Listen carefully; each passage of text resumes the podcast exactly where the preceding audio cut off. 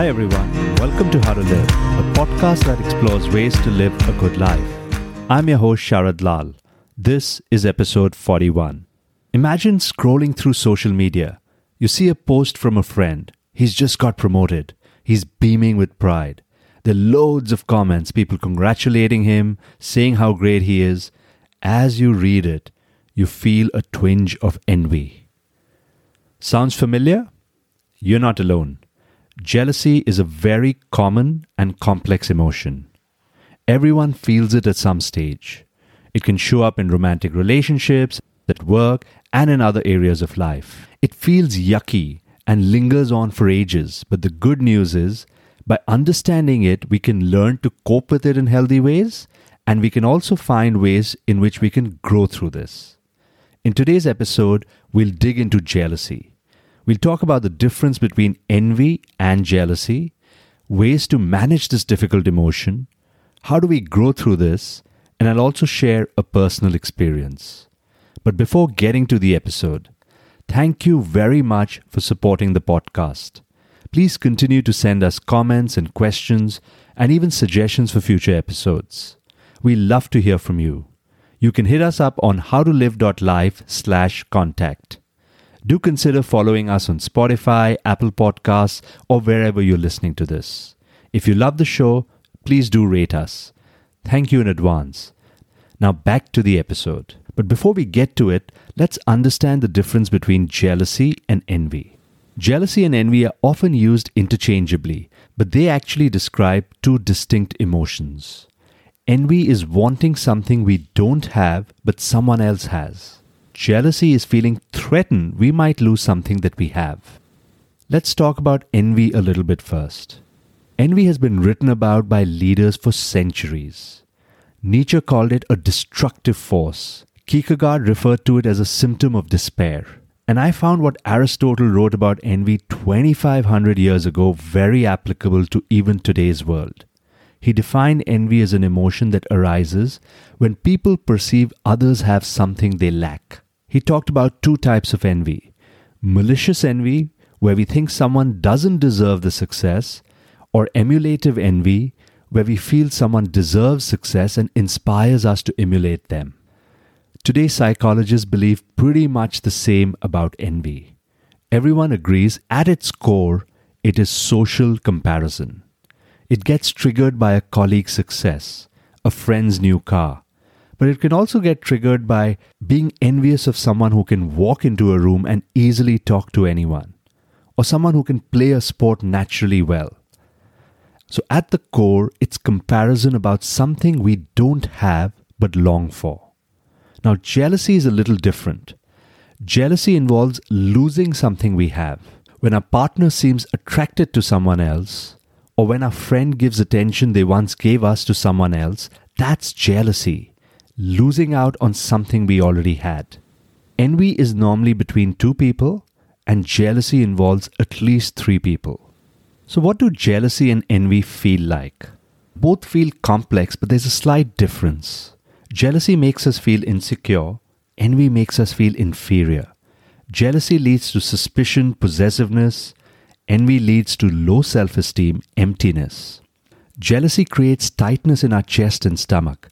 Envy tugs at the heart. Envy burns, but jealousy is a thicker feeling.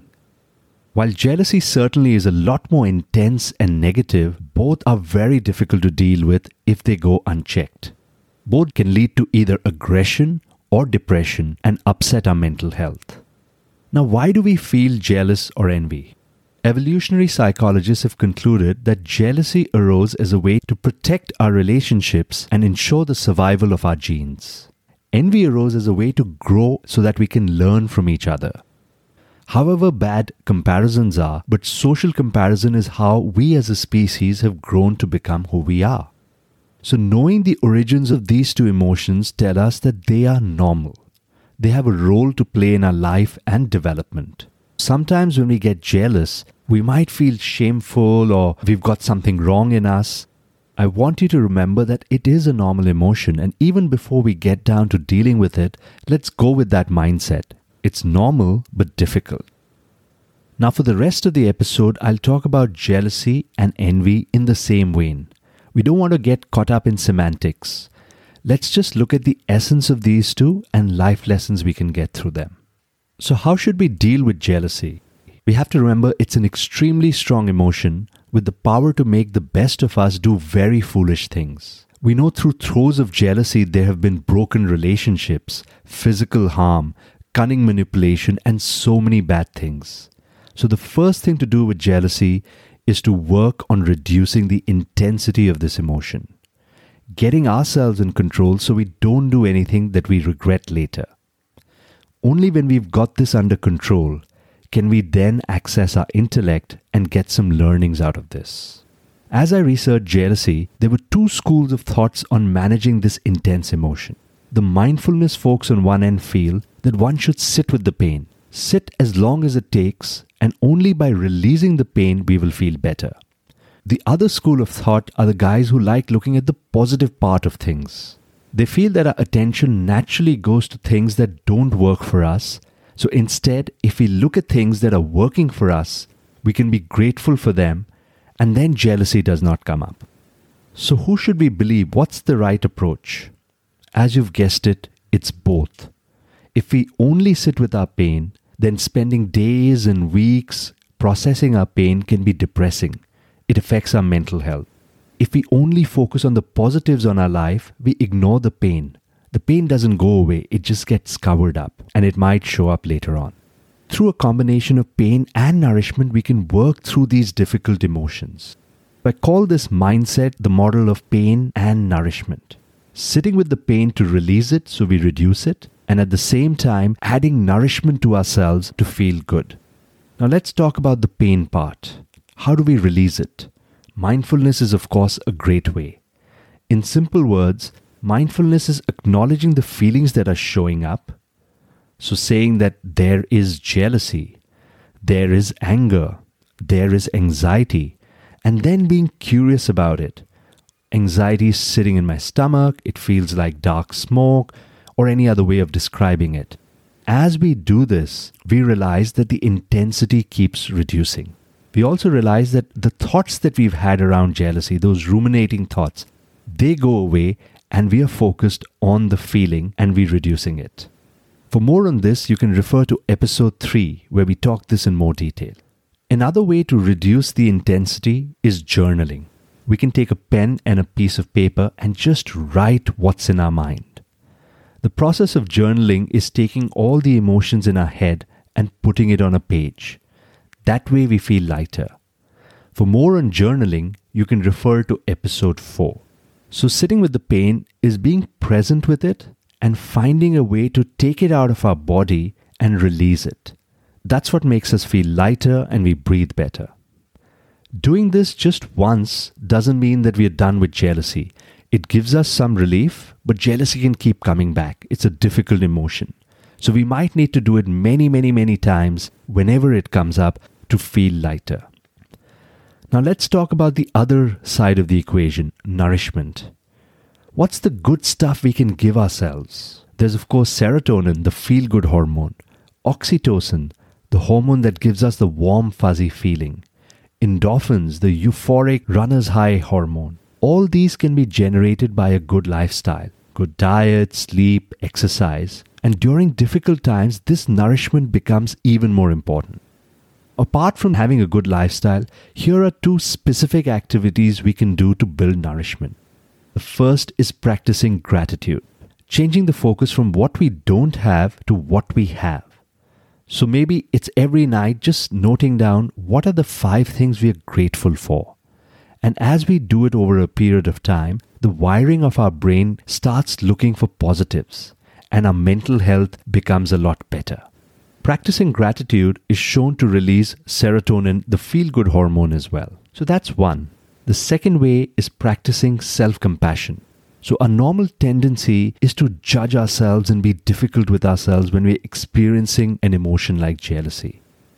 Instead of that, if we can give ourselves a dose of self compassion, understand that we are going through something difficult and have compassion for ourselves. Dr. Kristin Neff has written a whole book on self compassion. and we'll get into it in another episode. But here's one exercise you could try for self compassion. It's very difficult for us to be compassionate towards ourselves, but it's easier to be compassionate towards someone else. We can imagine there's a friend of ours who's going through something difficult like we are. So, a friend of ours is getting left behind, everyone's moving forward, and the compassion we would feel for someone we really care for who's feeling that. That's the compassion we can try to feel for ourselves. So, with a combination of pain and nourishment over weeks, months, years, we can work towards reducing this heavy emotion. And once it's controllable, we can then use our intellect to understand what is jealousy telling us? What can we learn about ourselves? So, how can we learn from jealousy? I put them into four buckets. The first one is we can learn about our triggers. What triggers our jealousy? And a good question to learn that is when someone appears to be more Dash than me, I feel jealous. And Dash could be intelligent, accomplished, helpful, charming, good looking, etc. So, what's that one area of trigger which makes us feel threatened and jealous? That's good information to have. Another way to look at triggers is who's doing the appreciating? Is it our wife appreciating someone else, husband, kid, parent, friend, whose attention do we really crave? When it's taken away, we get triggered with jealousy. A third is what part of our world affects us most? Is it our business world with our business colleagues? Is it friends? Is it family? Or is it some other world? So these are the ways in which we can figure our triggers. Second, once this triggers us, what's the narrative in our mind? What story do we tell ourselves to make sense of it? Do we lower our self worth and keep ruminating about not being good enough? Do we go into imposter syndrome and think we're a fraud? Or do we belittle the accomplishment of the other person, say, hey, it wasn't really well deserved or it isn't really a big deal? What's the story we tend to create and what does it do to us? The third area is to look at our patterns. So once we are jealous, what is our go to pattern? Do we keep quiet, get angry, and just fume internally? Do we go into our shell and cut off the world from us? Or do we go out lashing, angry at everyone, nasty at various people, shouting? What do we do? The fourth area is what are we longing for? And that's where we can get our learning. Are we longing for more money? For a promotion? For a happy marriage? This is not straightforward, it requires some amount of thinking. Because maybe in the other example that we shared, where someone got promoted, it might seem to us that we are longing for a promotion. But when we think about it deeply, we realize, hmm, even if we get promoted, I don't think it's going to make us happy. It's something else. Or maybe it tells us that we do want to move higher in our career, but we took a call a few months back to spend more time with our family and kids, because of which now getting promoted gets difficult and it's weighing up these two longings. Longing is not a very straightforward one. We have to dig deeper and deeper to understand what really is the source of the longing. And I will share a personal example on longing later. So once we've figured all this out, then we can move to action. And the action could look like there's a new goal that's emerged for us. Maybe a personal goal, career goal. Or maybe there's a change in focus, there's a huge shift there. Or maybe it's just a conversation with our spouse where nothing can be done about it, but we've got a sense of our triggers and we can communicate it with our spouse. Now, let me share my experience with jealousy. As many of you who've been listening to the podcast know, that some years back I decided to shift from an achievement mindset to more purpose driven projects. That meant putting a pause button on my career growth and focusing on things that give fulfillment. While I did that, when I would see other people achieve success and go higher, I would feel jealous. I used to be at the top of the game, and now people are doing so much better than me, even though I've chosen a different path. So, even though I would rationalize that, hey, I've consciously chosen a different path, I cannot compete with this. Is this a wrong expectation to have? That would not help. So I spent two years journaling, sitting with my feelings, getting some nourishment, and dealing with it. After doing this for these two years, one day a realization emerged. Just because I've shifted from this achievement path, that doesn't mean this achievement mindset deep within me, which I've followed for 40, 45 years, has gone away. It's still there. At the core of it, it's the need to shine. In the career path, shining meant doing well, getting promoted, better net worth. In the fulfillment part, there's a different metric. Shining could mean the kind of impact I'm having, the depth of the impact, the changes I'm bringing about. The skills in the achievement mindset was business acumen. The skills here would be more on creativity because now I'm writing and speaking. That really helps shift focus and understand that in this path as well, the fulfillment path, I can go ahead and shine. That helped me launch this podcast, which is doing well. I've also gone out and started speaking in world class organizations on resilience, mental health, and there are many more plans in this space for me to shine as well as find fulfillment. I hope that story was useful. If this resonated with you, here's an action step all of us could do. At this point, what is one area of our life which is driving jealousy or envy? Let's look at the emotions that it brings about. Maybe we can try sitting with them in some way. How can we nourish it? What's the way to reduce the intensity of the emotion? And once we do that, what's the way in which we can learn something from it? Best of luck as you do this exercise. I hope you enjoyed this podcast. The next episode will drop two weeks from now please do join us for that. Till next time, have a wonderful day ahead. Bye bye.